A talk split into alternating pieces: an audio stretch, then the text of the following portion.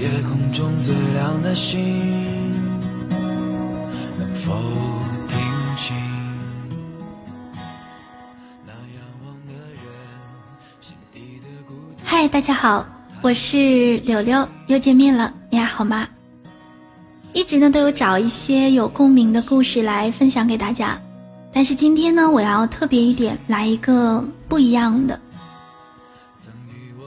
我一直很喜欢柴静，是因为接下来要给大家分享的这一篇演讲稿，每次当我觉得生活好难，状态不好的时候，我都会拿出来读一读看一看。毫不夸张地说，这篇文字陪了我五年，每一年随着年龄的增长都会有不同的感触和领悟。所以接下来请欣赏柴静，认识的人，了解的事。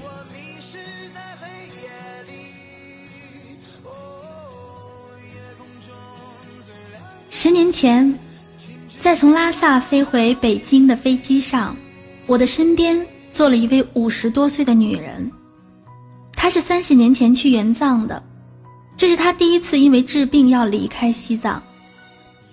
下了飞机，下很大的雨，我把她送到了北京的一个旅店里头。过了一个星期，我去看她，她说她的病已经确诊了，是胃癌晚期。然后他指了一下他的床头的箱子，他说，如果我回不去的话，你帮我保存这个。这是他三十年当中走遍西藏各地，跟各种人，官员、汉人、喇嘛、三陪女交谈的记录。他没有任何职业身份，也知道这些东西不能发表，他只是说一百年之后如果有人看到的话，会知道今天的西藏发生了什么。这个人姓熊，拉萨一中的女教师。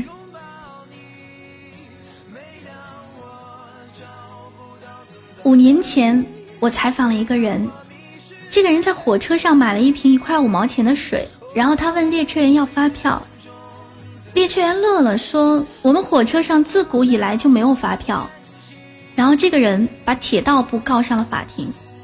他说，人们在强大的力量面前总是习惯性的选择服从，但是如果今天我们放弃了一块五毛钱的发票，明天我们就有可能被迫放弃我们的土地权、财产权和生命的安全。权利如果不用来争取的话，权利就只是一张纸。他后来赢了这场官司，我以为他会跟铁道部结下梁子，结果他上了火车之后，在餐车上要了一份饭。列车长亲自把这个饭菜端到他面前，说，您是现在要发票呢，还是吃完了之后我再给您送过来？我问他，你靠什么赢得尊重？他说，我靠为我的权利所做的斗争。这个人叫郝劲松，三十四岁的律师。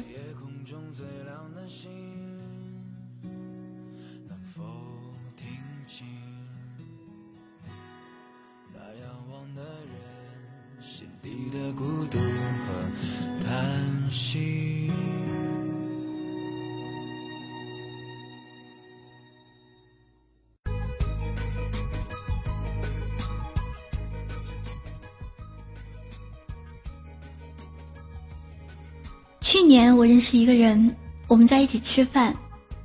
这个六十多岁的男人说起来丰台区一所民工小学被拆迁的事儿。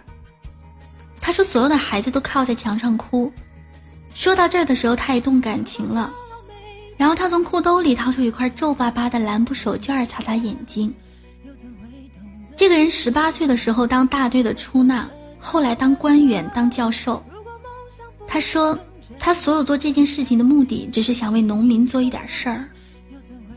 他在我的采访中说道，说征地问题给农民的不是价格，只是补偿，这个分配机制极不合理。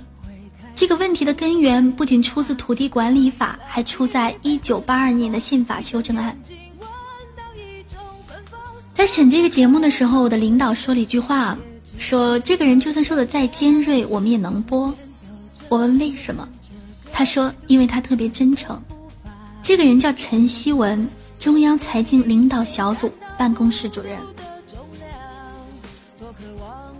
七年前我问过一个老人，我说你的一生也经历了很多挫折，你靠什么来保持你年轻时的情怀？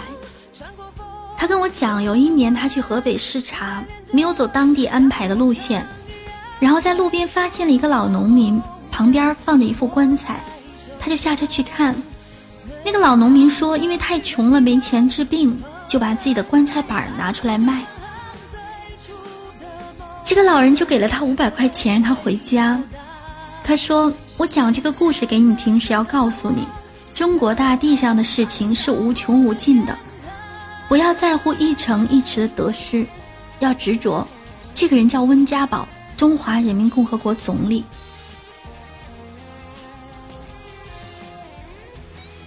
一个国家是由一个个具体的人构成的，它由这些人创造并且决定。只有一个国家拥有那些寻求真理的人，能够独立思考的人，能够记录真实的人，能够不计利害为这片土地付出的人，能够去捍卫自己宪法权利的人，能够知道世界并不完美，但是仍然不言乏力不言放弃的人。只有这个国家拥有这样的头脑和灵魂，我们才能说我们为祖国骄傲。只有一个国家珍重这样的头脑和灵魂，我们才能说我们有信心让明天更好。今天呢跟我妈妈聊天，我妈妈说起了崔永元因为阴阳合同被人威胁的事情。她说犯不着这样，干嘛要这么傻去做这件事儿呢？我说妈，这个事儿怎么说呢，自古以来所有的发展和进步都是因为这些人。我没有勇气不代表别人没有勇气，不代表别人不会去做这件事儿。今天分享的这一篇演讲稿，感触最深的呢是温爷的话，中国大地上的事情是无穷无尽的，不要在乎一城一池的得失，要执着。很多时候呢，我们会因为身边突然出现的人和事儿改变我们的方向，或者呢让我们忘记自己的初衷。很少有人能记得当初自己的目标。一六年逻辑思维主推了一部书叫做《王阳明》，我读了很多次都不知道这个心学是个什么，一点都不懂。直到今年我再一次重温明朝那些事儿，我好像终于理解了一点。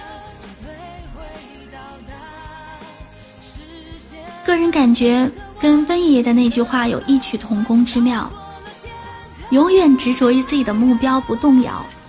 也许我们会做很多不好的事儿，经历很多灰色的时间，但是当我们终于站到金字塔的顶端，我们才有能力为更多的人做更多的事儿。这些呢都是我个人的理解，一定很不深刻，或者理解的太片面了，所以还请你多多包涵，多多指教。我是柳柳，下期节目再会，拜拜。